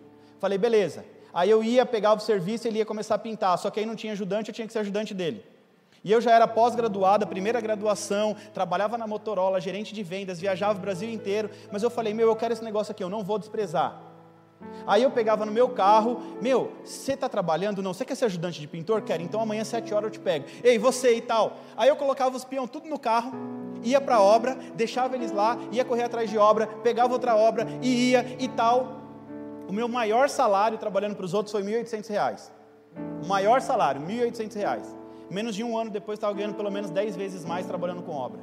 pegando obra e colocando gente para trabalhar e fazendo e estudando. Não, agora eu vou estudar, porque essa é a minha profissão. Aí eu fiz curso de tudo para entender o que eu estava. Ninguém me enrolava, não. Ah, você sabe vender, mas você não sabe nem pintar uma parede. Me dá o rolo aqui. Vem aqui que eu vou te ensinar a fazer isso aqui. E aí a gente começa a entender o propósito de Deus e entender aquilo que Deus tem para a nossa vida, sem desprezar o pequeno. Não despreze, irmão, em nome de Jesus. Não despreze seu marido, não despreze sua esposa, não despreze, não despreze seu carro. É velho, mas é seu, tá pago. Despreza não, em nome de Jesus. Amém? Porque você perde tudo que você despreza. Mas olha que interessante, você multiplica aquilo que você valoriza. Você só multiplica o que você valoriza. Valorize seu casamento para você ver o que vai acontecer. Vai multiplicar. Valorize a sua empresa, que é aquilo que te dá o seu sustento. Vai multiplicar. Valorize o seu ministério. Vai multiplicar. Chegou uma época da minha vida que eu cuidava de seis, sete ministérios na igreja. E eu falava, pastor, o senhor vai me matar. Ele falava, não, tu faz bem feito, então eu vou te dar, eu vou te dar mais. Sabe o que ele fazia diante de Deus? Ele pegava o talento daquele que não fazia nada e dava na minha mão. Estou mentindo, pastora Vanessa? tirava dos outros e me dava, porque ele falava assim: ó, já que tu não faz direito, eu tenho quem faça. É assim que funciona. Deus ele quer fazer multiplicar na sua vida, ele não quer tirar o que você tem. Mas você precisa mudar essa cabeça em nome de Jesus. Se movimentar em prol de uma vida me em nome de Jesus. Tem mais um tempinho aqui. Mais um texto bíblico que vai nos ensinar algo muito importante. Presta atenção, 1 Samuel 16, 19. Saul ele pede Davi, então Saul mandou mensageiros a Jessé com a seguinte mensagem: Envia-me seu filho Davi, que cuida de ovelhas. Jessé apanhou um jumento e o carregou de pães, uma vasilha de couro cheia de vinho, um cabrito e enviou a Saul por meio de Davi, o seu filho. O que, eu aprendo com isso, pastor? O que, que Saul pediu para Jessé? O que, que ele pediu? Dá? Ele pediu um cabrito? Pediu? Não. Ele pediu pão? Ele pediu vinho. O que, que Jessé fez aqui? Vamos ler aqui de novo a palavra? Então Saul mandou mensageiros a Jessé com a seguinte mensagem: Envia seu filho Davi, que cuida das ovelhas. Jessé apanhou um jumento, carregou de pães, uma vasilha de couro cheia de vinho e um cabrito, e enviou a Saul por meio de Davi. Ou seja, o que, que Jessé está ensinando aqui para a gente? que quando a gente faz aquilo que é pedido, a gente não está fazendo nada diferente. China, faz favor para mim, pega isso aqui e enche de água. Já tem água aqui, é só um exemplo. Ele vai lá, encheu de água e trouxe. Só fez o que foi pedido. Fez nada mais. Gessé, envia seu filho para cá. Envia o rei. Envia o meu filho, montado num jumento, com pão, com vinho. E ainda manda um cabrito também. Olha que mensagem. Rogério, vamos lá lavar o piso da igreja? Vamos. Lavar o piso da igreja, pintar a calçada ainda lavar o carro do pastor se ele deixar. Coincidência? O que será que Deus ficou? Coincidência, Cleito? Nenhuma coincidência, é Cristo. É Cristo mostrando que a gente precisa tomar atitudes para que a gente possa ser honrado por Ele. Os princípios de honra nesse texto é o seguinte: Saul pediu Davi, e José mandou Davi mais três ofertas. Ele manda o que o, o, o, rei pediu e mais três ofertas. A gente vai aprender bastante ainda esses dias. Ó, mais uma vez, eu repito o tema dessa noite. Você não está definido, você está em. Então vamos renovar as nossas mentes para ter uma vida transformada. Se eu estou em construção, eu preciso mudar a minha forma de Lucas 17, 19 é um princípio de inteligência emocional que pode mudar as nossas vidas, fazer mais do que foi pedido, é um princípio de honra. Saul pediu Davi, Jessé mandou Davi mais três coisas. Saul pediu quantos prepúcios para Davi? E ele enviou quanto? Pediram para Davi levar pão para a guerra e ele voltou com quem na mão? A cabeça do gigante. Meu filho, leva pão lá para seus filhos. Aí ele chega lá, o exército filisteu tinha um gigantão lá, um aniquim lá, um gigante, com uma espada na mão, que cresceu guerreando, e aí todo mundo morrendo de medo. O exército de Deus tinha o Deus vivo do lado deles e ficou com medo do gigante. Aí o desafio era: vamos colocar homem contra homem. Aquele que ganhar toma posse do exército perdedor. Esse era o acordo.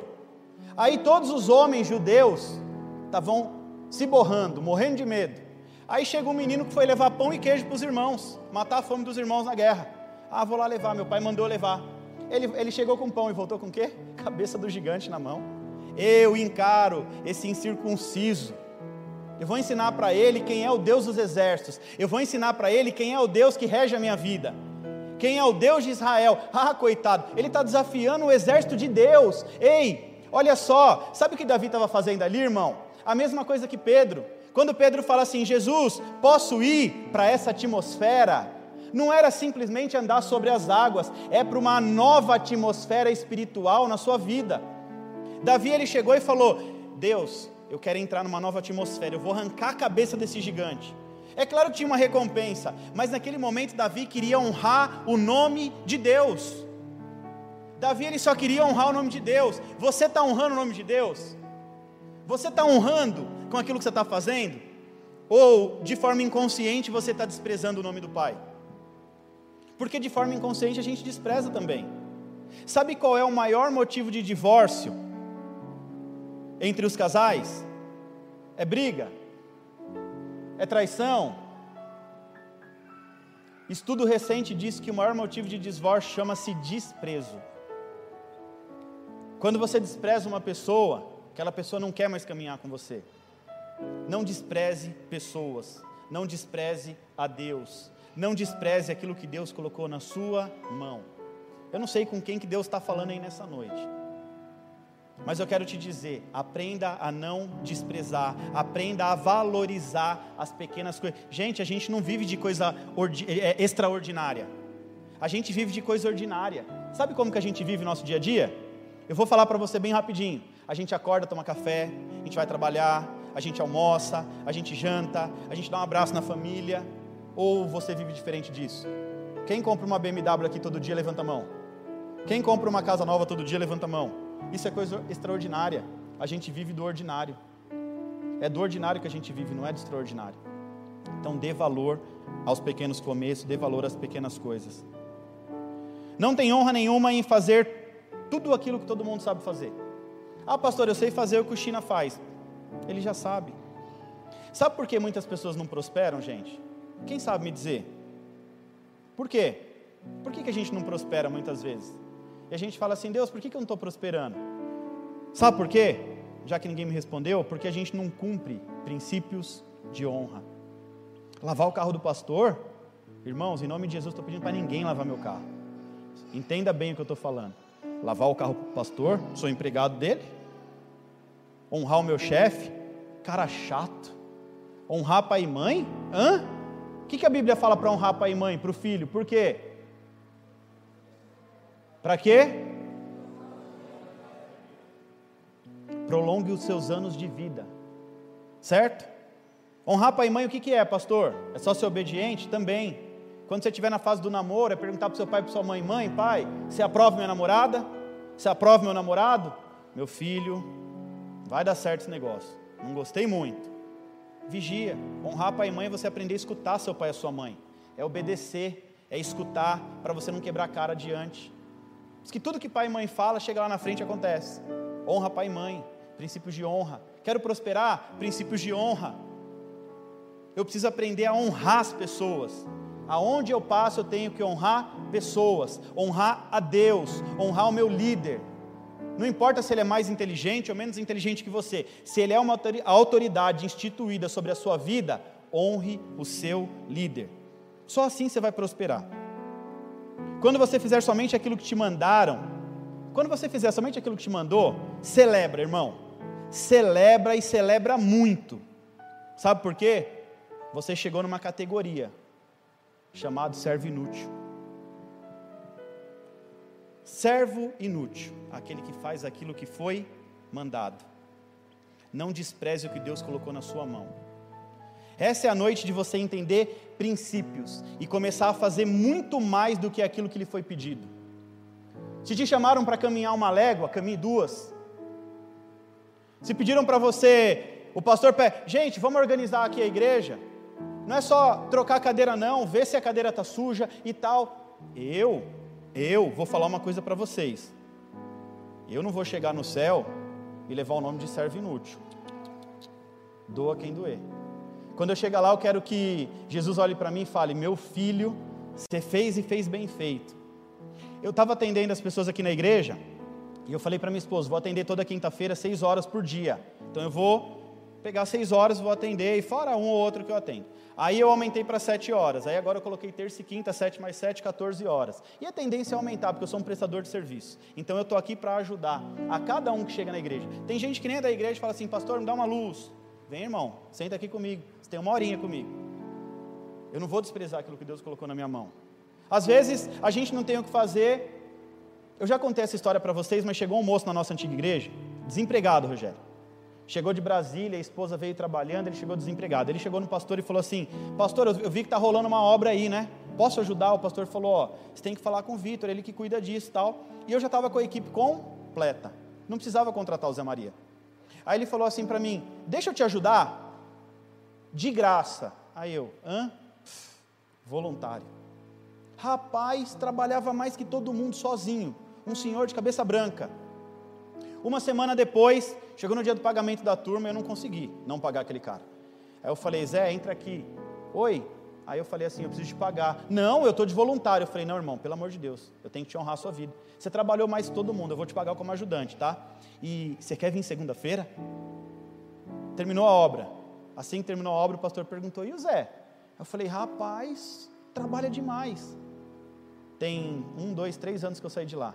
Está empregado até hoje lá continua trabalhando lá. Ele fazia aquilo que a gente pedia e muito mais. Se você acredita na palavra de Deus, coloca de pé nessa noite em nome de Jesus.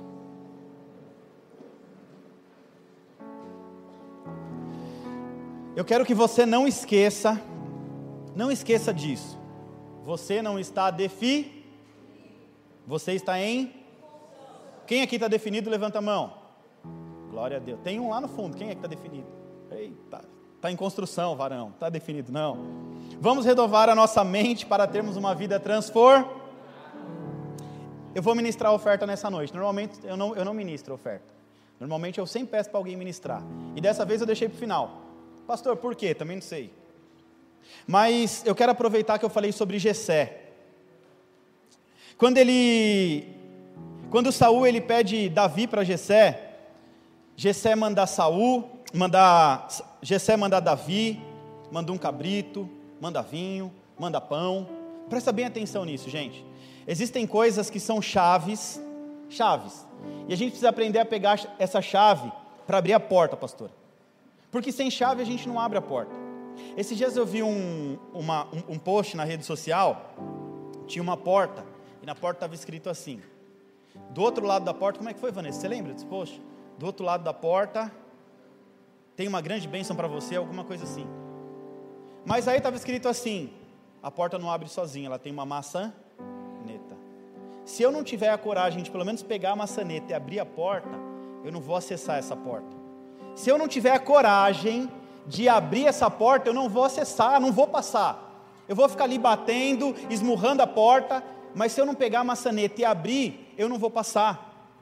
E aí o que que Gessé fez? Gessé, ele honrou ele não foi um servo inútil. Sabe por quê? Ele entendia o que era oferta. E deixa eu te dizer uma coisa: oferta não é caridade.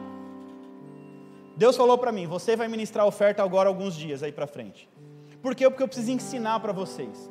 Oferta não é caridade.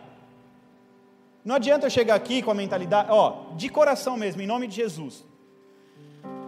Não entenda oferta como caridade. Se você chegar aqui e estiver colocando como caridade, posso falar a verdade? Posso ser sincero? Sim ou não? Sim, você está jogando seu dinheiro fora. Ah, mas eu sou, eu sou generoso, eu sou caridoso. Irmão, deixa eu falar uma coisa para você. A minha vida ela só rompeu quando eu entendi o que era oferta. Eu cheguei em 2018, fiz a minha tão sonhada viagem para Israel. E eu fui fazer um curso com um pastor que eu queria muito acompanhar. O curso era o dobro do preço de uma viagem comum o dobro do preço, pagando em dólar, ok? Aí eu cheguei naquela viagem e Deus falou comigo no Monte das Oliveiras. Deus falou comigo, meu filho, vou te entregar algo muito grande. Eu já desconfiava que tinha a ver com o meu ministério, mas Deus não, sabe, não falou exatamente que era o ministério. Aí eu falei, amém. Depois daquilo eu tive uma aula sobre oferta. E nós estávamos no Jardim da Tumba. E aí eu falei, nenhum lugar melhor no mundo para ofertar do que nesse lugar. E aí chegou um, um rapaz, um judeu lá, e começou a ministrar, e começou a falar, e daí a pouco ele falou que no final ia ter uma oferta. E aí quando terminou ele não fez oferta. Aí eu, moço, cadê a oferta? Eu fui para Israel, vou falar para vocês, 400 dólares, era o que eu tinha. 1.600 reais, na época era 4 por 1, 400 dólares. E eu fui com 400 então, e eu falei, eu vou me virar com isso, não vou comprar nada, vou lá, vou ficar de boa. Não tem problema nenhum não.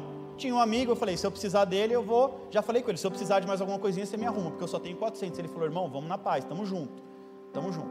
Eu fui com 400. Aí eu cheguei no jardim, no jardim do túmulo, e eu falei, eu vou entregar a minha melhor oferta para selar. Olha só, oferta não é caridade. Ah, eu fui com 400 e eu deixei 100 dólares no jardim do túmulo porque eu sou, eu sou caridoso, eu sou generoso e eu vou deixar aqui para organizar. Jesus nem está mais ali, irmão, é só um ponto turístico. Tem nada de Jesus ali, é só um ponto turístico que vai te encher, sabe, de, de prazer de estar tá ali, de entrar no túmulo e não ver nada. Aí eu falei, não é generosidade. Oferta, ela não é generosidade. Sabe o que é oferta, irmão? Oferta é um selo na vida do crente. Eu falei, ontem eu recebi uma palavra profética, lá no Jardim das Oliveiras, no Monte das Oliveiras. Hoje eu vou selar essa palavra. Sabe por quê? Eu falei aqui esses dias. Do nada surgiu o nome Evo, porque o nome da nossa igreja é Evolution Church, Evolution. Algumas pessoas não sabem tal pronunciar direito e o negócio. Aí o Bruno teve uma ideia incrível, Evo, pastor. Evo significa evolução, algo sem fim e tal. Falei, fechou, Evo. Pegou, Evo, aconteceu. E o que, que eu fiz? Fui registrar. Sabe por quê? Porque quem não registra não é dono. A semana retrasada eu falei assim, pastor Anderson, Deus vai te dar um carro até o final do ano, mas não me desonra não, varão. Faz lá hora extra, se ele selou aquela palavra, se ele selou aquela palavra no altar, irmão, entenda isso em nome de Jesus. Se ele selou aquela palavra no altar, é irrevogável, ele registrou, é para ele. Uma vez eu ouvi de uma senhora que eu fiquei assim, extasiado. Ela estava na igreja tal, aí do nada o profeta e tal, e pai, falava com todo mundo. Vamos supor que era o Bruno aqui, falava com todo mundo, passava, olhava por ela e não falava. Aí chegou uma hora que ela falou assim, do nada, a mulher pegou, pegou um dinheiro no bolso, colocou dentro do envelope, chegou no altar e falou: Eu selo essa palavra, Jesus. Aí o profeta, minha filha, vem cá, deixa eu orar por você. Por que, que você fez isso? Ela falou assim: Ó, eu estava esperando uma palavra de Deus para minha vida. Como não veio, eu vi que o irmão não selou, então eu selei por ele. Ele não registrou, ele não é dono. Então Deus deu para ele. Ele ficou ali parecendo um, uma estátua. Eu vou lá e vou, vou selar essa palavra. A gente precisa aprender, gente a gente precisa aprender a selar aquilo que Deus. Eu fui numa conferência de 6 mil pessoas e eu achei que aquilo era escândalo, aos olhos naturais. Eu via, Rogério, pessoa perrancando o tênis do pé. Eu falo, que, negócio é esse? E botando no altar, arrancando corrente, boné. Aí eu perguntei para um rapaz, falei, por que você está fazendo isso? Ele falou, porque eu não tenho mais dinheiro, mas eu preciso selar essa palavra. Esse homem de Deus falou algo que eu quero para a minha vida, então eu vou selar. Irmãos, eu tinha muita dificuldade para falar de dinheiro, sabe? Tinha muita dificuldade, porque eu achava que assim, olha só, o estereótipo, todo pastor é ladrão. Se eu falar de dinheiro, vão achar que eu sou ladrão também. Eu faço a obra de Deus por amor. Quem me conhece sabe que eu não ganho um centavo da Evo e já tem um ano que eu estou botando dinheiro e muito dinheiro. Já não tem mais dinheiro para botar. Mas eu falei, Deus, eu vou viver pela fé. O Senhor vai, vai me ajudar. Eu não fico orando aqui pelo peixe grande. Não, eu quero que o peixe grande passe, passe longe. Sabe por quê? Porque eu entendo que é o cardume que faz a coisa acontecer. Eu não preciso de um só. Um, um para eu ficar ali, ei, me ajuda Priscila. Eu sei que você tem dinheiro. Não, irmão, eu posso precisar. Eu não vou te pedir. Eu vou orar. Vou falar, Deus, manda provisão aí, a obra é tua. Até onde eu pude, eu coloquei meu pé. O Senhor falou que se eu colocasse o pé, o Senhor ia dar o caminho. Aí eu aprendi que quem não registra não é dono. Então hoje nós somos donos da marca Evo, da marca Evolution. Ninguém pode tomar isso da gente, porque eu registrei. Aí daqui a 10 anos eu tenho que pagar o decênio. Eu tenho que fazer um novo registro para eu não perder, porque se eu não pagar, pode vir outro tomar o nome que era meu. É assim a lei. Então a lei espiritual também, ela, ela, é, ela é gerada por quê? Por princípios. Aí eu comecei a entender o princípio de honra. Tem um pastor amigo meu que ele quebrou há um, há um ano e meio atrás, quebrou Um homem tinha na conta dele, tá? Eu vou abrir aqui para você, não vou falar o nome. Um milhão de reais na conta dele em final de 18. Aí ele pegou, entrou nos negócios que não deu certo. No meio de 18, 2018, ele estava sem nada. Só que ele cumpre princípios de honra. É um homem que se. Eu liguei para ele e falei, irmão, ó, tô montando a Evo tal. Ele falou, a primícia é minha. Como é que é? A primícia é minha. Se tu pedir uma oferta primeiro para alguém, tô de mal. Aí ele mexe com comunicação visual. Ele falou assim, ó, tudo que for comunicação visual, tu não vai gastar um centavo. Escolhe a cor, o modelo, o tamanho, eu vou honrar a igreja. A primícia é minha. Se alguém chegar na frente, você vai ver. Selou. E aí, sabe o que aconteceu? Ele não, faz, ele não fez aquilo só por mim, não, tá? Eu descobri que ele já ajudou a montar mais, ajudou a montar e sustenta mais de 20 igrejas. Isso foi no meio do ano de 2018. Final do ano tal, ele ainda estava meio assim, meio do ano de 19. Ele me ligou e falou assim: meu amigo, sabe quanto eu tenho na conta? Falei quanto? Fora tudo que eu estou pagando e está tudo certo, um milhão de reais. Ele sabe o caminho da prosperidade, é isso? É isso, igreja? Não. Ele entende o que é honra. Ele entende o que é honra, não é o caminho da prosperidade, não é um dom. Ele sabe o que é honrar. Honrar a obra de Deus, honrar a casa de Deus, honrar um irmão. Eu estava com um amigo esses dias, não, isso eu não posso contar ainda não, porque senão vai, vai chegar a bênção antes dele saber. Depois eu conto para vocês, é bênção pura. Princípios de honra. Tu orou por mim, eu tenho, eu tenho isso no meu coração, sabe? Eu tenho, tenho alguns homens de Deus, alguns profetas. Eu não tenho dom profético. Quer dizer, eu tenho, perdão, eu tenho. Eu posso não ser um profeta nato, aquele que vai olhar para a tua vida e vai discorrer a tua vida, mas tem uns xereguedé comigo que de vez em quando eu olho e falo assim, irmão, Deus vai te dar um carro até o final do ano. Aí acontece. Aí esses dias a Vivian pegou e mandou mensagem para a pastora Vanessa e falou assim: ó, o pastor Vitor nem sabe, mas ele tem dom profético. Aí depois o outro fala que tem dom profético. Aí eu falei, que mané dom profético, eu tenho dom de conhecimento da palavra. Ei, desprezando aquilo que Deus me deu. Uma vez eu estava numa igreja há muito tempo atrás, comece, nem tinha ministério ainda. E aí tinha um casal com uma menina cadeirante. E do nada a mãe e o pai brigou, e a mãe falou assim: ai, fica com a sua filha aí, não aguento mais essa menina. E saiu. E ali na hora meu coração cortou e eu queria fazer algo, o Espírito Santo falou assim para mim: vai lá e dá um abraço nesse moço. Aí eu falei: a menina está na cadeira de roda, Espírito Santo. O senhor quer que eu dê um abraço no moço? Vai lá, meu filho, e dá um abraço no moço. Aí eu falei: como o Espírito Santo é chato, né? Eu doido para ir lá e dar uma ordem, levanta e anda em nome de Jesus. Você está curada, tá? Olha a nossa limitação, olha o tamanho da nossa mente, ou oh, mente limitada. Aí o Espírito Santo falou assim comigo: vá lá e abraça. Eu falei: vou não, só vou se o senhor mandar eu ir lá e orar pela menina. O Espírito Santo, vá lá e abraça. Aí eu fiquei com medo. falei: acho que não é o Espírito falando comigo, não, porque queria orar pela menina, ele está mandando eu abraçar o pai. Aí eu comecei a me tremer todinho assim. Aí eu fui no rapaz, vem cá moço, posso te dar um abraço? Ah, o cara começou a gritar o gemido da alma. Aí eu falei, beleza Espírito Santo, agora eu posso lá e, e, e, e tocar na menina e fazer ela, ela andar, porque eu queria, ó. Irmão, depois que a gente se converte, nem pecar em paz a gente pode mais, né? pode nem fazer um pecadinho, nada, porque o Espírito Santo fica ali, isso é errado, isso não pode. Aí eu comecei a entender, porque o Espírito Santo falou assim para mim: Meu filho, não complica as coisas fáceis. Eu só queria que você desse um abraço nele para ele se sentir querido. Ele acabou de ser desprezado pela esposa. Eu só queria que você fosse um agente. Então faz o seu jeitinho. Aí eu estava desprezando, de verdade, não minto não, esse dom, esse dom profético. Não quero isso, Deus. E hoje nessa palavra eu falei, Deus me perdoa. Abaixei a cabeça na mesa e falei, Deus me perdoa. Sabe por quê? Porque se eu desprezar aquilo que Deus me dá, Ele tira de mim e dá para quem tem mais. Ele tira de mim e dá para quem quer. Sabe por quê? Porque enquanto eu estou desprezando aquilo que Deus quer me dar, tem uma filha de gente pedindo. E aí a gente vai falar de princípios de honra, de dízimo, de oferta. Irmãos, eu só quero que você entenda em nome de Jesus. Existe regrinhas básicas no reino espiritual. Se eu quero proteção, eu dizimo. Se eu quero prosperidade, eu oferto. Oferta não é apenas generosidade. Oferta é um selo da palavra.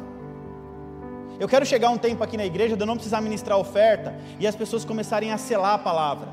Olha, aquilo que o pastor pregou eu quero para minha vida, então eu vou selar.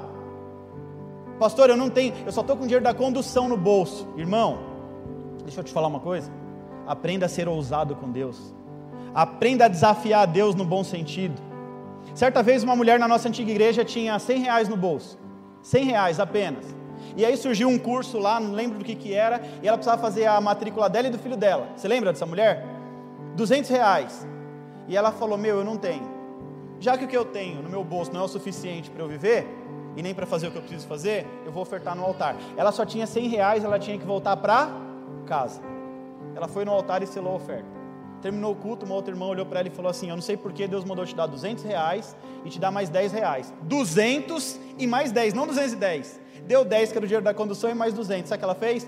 Correu e fez a inscrição dela. A gente precisa aprender a ser mais ousado.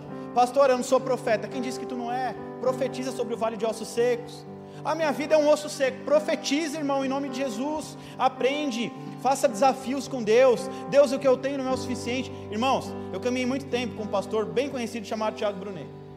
Aprendi muita coisa com esse pastor. Fiquei muito tempo aí sendo líder de conferência e tal, e caminhando com ele. E uma vez ele falou assim: Gente, eu não, nunca desprezo pequenos começos. Inclusive, essa fala eu tirei dele. Sabe por quê? Porque a primeira ministração que ele fez, ele teve que pagar para três pessoas assistir. Ele usou a sala da diaconia, o nosso fundinho, nossa saída de emergência, para o povo poder assistir. A gente estava com a equipe de obra lá e ele falava assim: Meu amigo, Vitor, pede para os peão parar um pouquinho com, com a maquita, porque não dá para ensinar. Teve que pagar para o povo assistir. Hoje o povo paga e paga muito para ouvir aquele homem falar. Sabe por quê? Porque ele não desprezou o quê? Os pequenos começos.